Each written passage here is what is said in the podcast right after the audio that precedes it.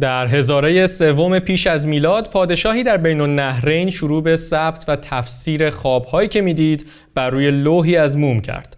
هزار سال بعد در مصر باستان کتابی از صدها خواب به همراه تعبیر اونها نوشته شد و از اون زمان تا کنون بشر هیچ وقت دست از تلاش برای تفسیر خوابهایی که می‌بینه بر نداشته در 45 امین اپیزود پادکست مختصر و مفید دنبال پاسخی برای این سال میریم که چرا ما خواب می‌بینیم من اردشیر طیبی هستم.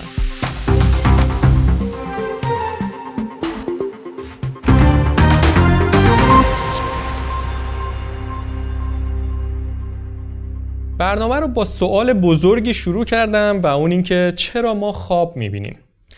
اجازه بدید همین اول هم ناامیدتون کنم و بگم که با وجود تحقیقات علمی فراوان پیشرفت های عظیم در تکنولوژی و تلاش بسیار دانشمندها هنوز یک جواب قطعی و سرراست برای اینکه چرا ما خواب می‌بینیم ندارن.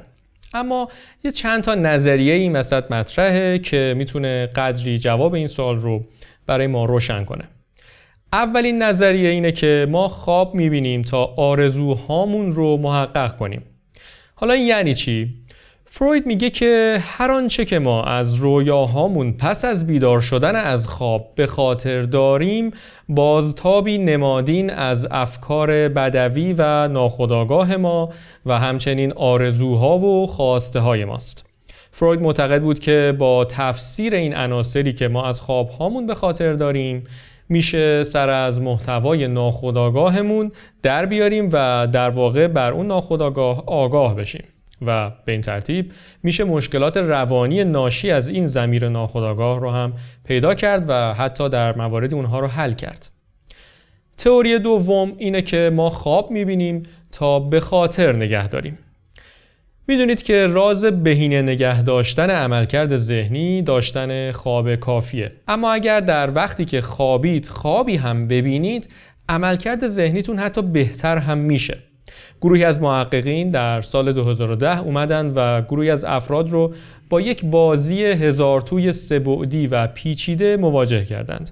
بازی هزار تو یا میز رو هم که احتمالا می‌شناسید. این بازیهایی رو میگن که باید از یک طرف وارد بشید و با کشف بنبست ها راه رسیدن به نقطه پایان رو پیدا کنید. بعد از اینکه دانشمندها گروه رو با این بازی مواجه کردند اونها رفتند که بخوابند و وقتی که بیدار شدند مجدد ازشون خواستند که بازی رو حل بکنند. نتیجه این بود که افرادی که خواب هزار تو رو دیده بودند در حل هزار تو بسیار بهتر عمل کردند. اون هم نه یک ذره دو ذره بلکه ده برابر بهتر نسبت به افرادی که خواب هزار تو رو ندیده بودند. دانشمندها از این تحقیق نتیجه گرفتند که بخشی از عملیات حافظه ما فقط هنگامی رخ میده که ما خواب هستیم و اینکه ما خواب می‌بینیم در واقع نشانه ای از اینه که ذهن ما داره خاطرات ما رو مرتب و جانمایی می‌کنه. تئوری بعدی اینه که ما خواب می‌بینیم تا فراموش کنیم. یه چیزی حدود ده هزار تریلیون ارتباط عصبی در ساختار ذهنی ما وجود داره و هر آنچه که ما بهش فکر می‌کنیم و در طول روز انجام میدیم از دل همین شبکه بیرون میاد. یک تئوری عصب شناسانه به نام یادگیری معکوس هست که از سال 1983 مطرحه. بر طبق این تئوری وقتی که ما در هنگام خواب به مرحله REM می‌رسیم بخش نئوکورتکس مغز ما شروع به بازبینی ارتباطهای عصبی می‌کنه و اونهایی که غیر ضروری تشخیص میده رو از مدار خودش خارج می‌کنه. مرحله REM رو هم این وسط یک توضیح بدم که یعنی یکی از مراحل خوابه که یه چیزی حدود 90 دقیقه بعد از اینکه ما به خواب رفتیم شروع میشه و نشانش هم حرکات سریع چشم در هنگام خوابیدنه. سالتر اگه بخوام بگم ذهن ما در هنگام بیداری در جریان بمبارانی از اطلاعات قرار داره که بخش عمده ای از اینها نویزه و به درد ما نمی‌خوره. برای همین در هنگامی که ما خواب هستیم ذهن فرصتی پیدا می‌کنه تا اطلاعات اضافه رو از مغز بیرون کنه. اگر این اتفاق رخ نمی‌داد اون وقت مغز ما پر می‌شد از اطلاعاتی به درد نخور و از کارایی میافتاد. بر اساس این تئوری خواب دیدن نتیجه ذهنی همین فرایند طبقه بندی و پاک کردن اطلاعات اضافیه. تئوری بعدی اینجا اینه که ما خواب می‌بینیم که بتونیم ذهنمون رو کارا نگه داریم. بر اساس این تئوری خواب دیدن نتیجه تلاش مغز برای ساخت و تثبیت حافظه بلند مدت که بتونه بخش کوتاه مدت خودش رو کارا نگه داره. پس وقتی که میزان اطلاعاتی که ما از دنیای بیرونیمون دریافت می‌کنیم از یک حدی پایین تر میاد یعنی دقیقا همون وقتی که ما خواب هستیم ذهن ما به طور اتوماتیک شروع به انتقال این اطلاعات از بخش کوتاه مدت به بلند مدت می‌کنه و در نتیجه همین انتقاله که ما خواب می‌بینیم. به عبارت دیگه خواب دیدن یه جورایی شبیه یک screen saver تصادفی عمل می‌کنه. تئوری دیگه اینه که ما خواب می‌بینیم تا تمرین کنیم.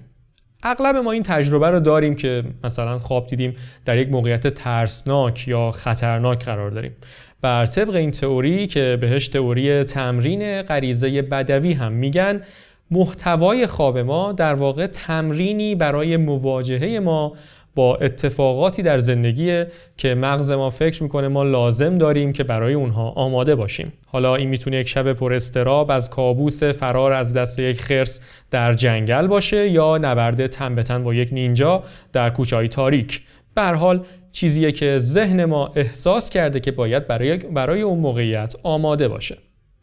البته لزوما همیشه هم انقدر ترسناک و پر نیستند. مثلا ممکنه شما از دختر یا پسر همسایه خوشتون بیاد و ذهنتون در خواب شما رو برای روبرو شدن با او در موقعیتی که لازمه آماده می‌کنه. تئوری بعدی اینه که ما خواب می‌بینیم تا تسکین پیدا کنیم.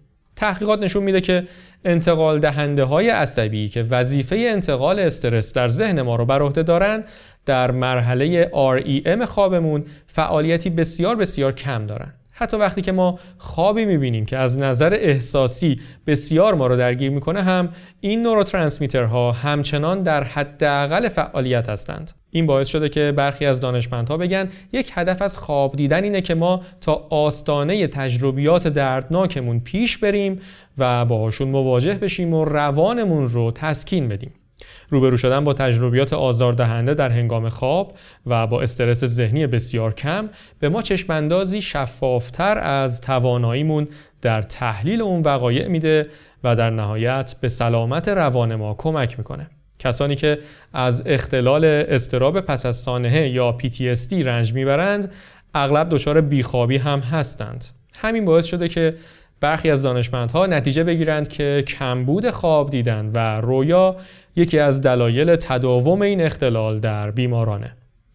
تئوری آخر همینه که ما خواب می‌بینیم تا مسائلی که باهاشون روبرو هستیم رو حل کنیم. ذهن ما در هنگام خواب فرصتی برای رهایی از شر واقعیت و دنیای منطقی اطراف رو پیدا می‌کنه و می‌تونه سناریوهایی بی پایان برای حل مسائلی که باهاش روبرو هستیم بسازه و راه حل هایی که ما در هنگام بیداری حتی فکرش رو هم نمی کنیم رو برامون فرموله کنه جان اشتاینبک به این وضعیت کمیته خواب میگه و تحقیقات بسیاری هم تأثیر مثبت خواب دیدن بر توانایی حل مسئله رو اثبات می‌کنند. معروفه که میگن آگوست ککوله شیمیدان معروف ساختار مولکولی بنزن رو در خواب کشف کرد و به همین دلیل که گاهی اوقات بهترین راه برای حل مسئله که به شدت سرش گیر کردیم اینه که رهاش کنیم و بخوابیم و بذاریم مغزمون خودش اون رو برامون حل بکنه. اینها چند تئوری از دهها تئوری درباره دلیل رویا دیدن انسان بود. با گسترش تکنولوژی توانایی ما برای درک بهتر عملکرد مغز هم افزایش پیدا می‌کنه و بعید نیست که بالاخره اون روزی برسه که ما جوابی قطعی برای اینکه چرا رویا می‌بینیم پیدا کنیم. ولی تا اون روز تنها کاری که می‌تونیم بکنیم اینه که به رویا پردازیمون ادامه بدیم.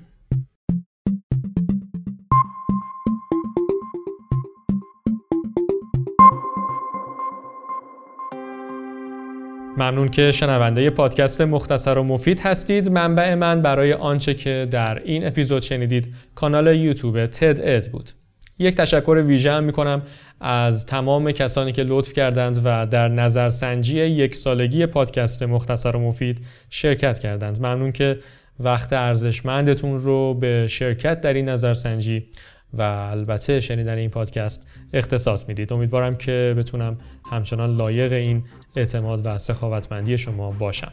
آنچه که میشنیدید چهل و پنجمین اپیزود پادکست مختصر و مفید بود و من اردشیر طیبی هستم.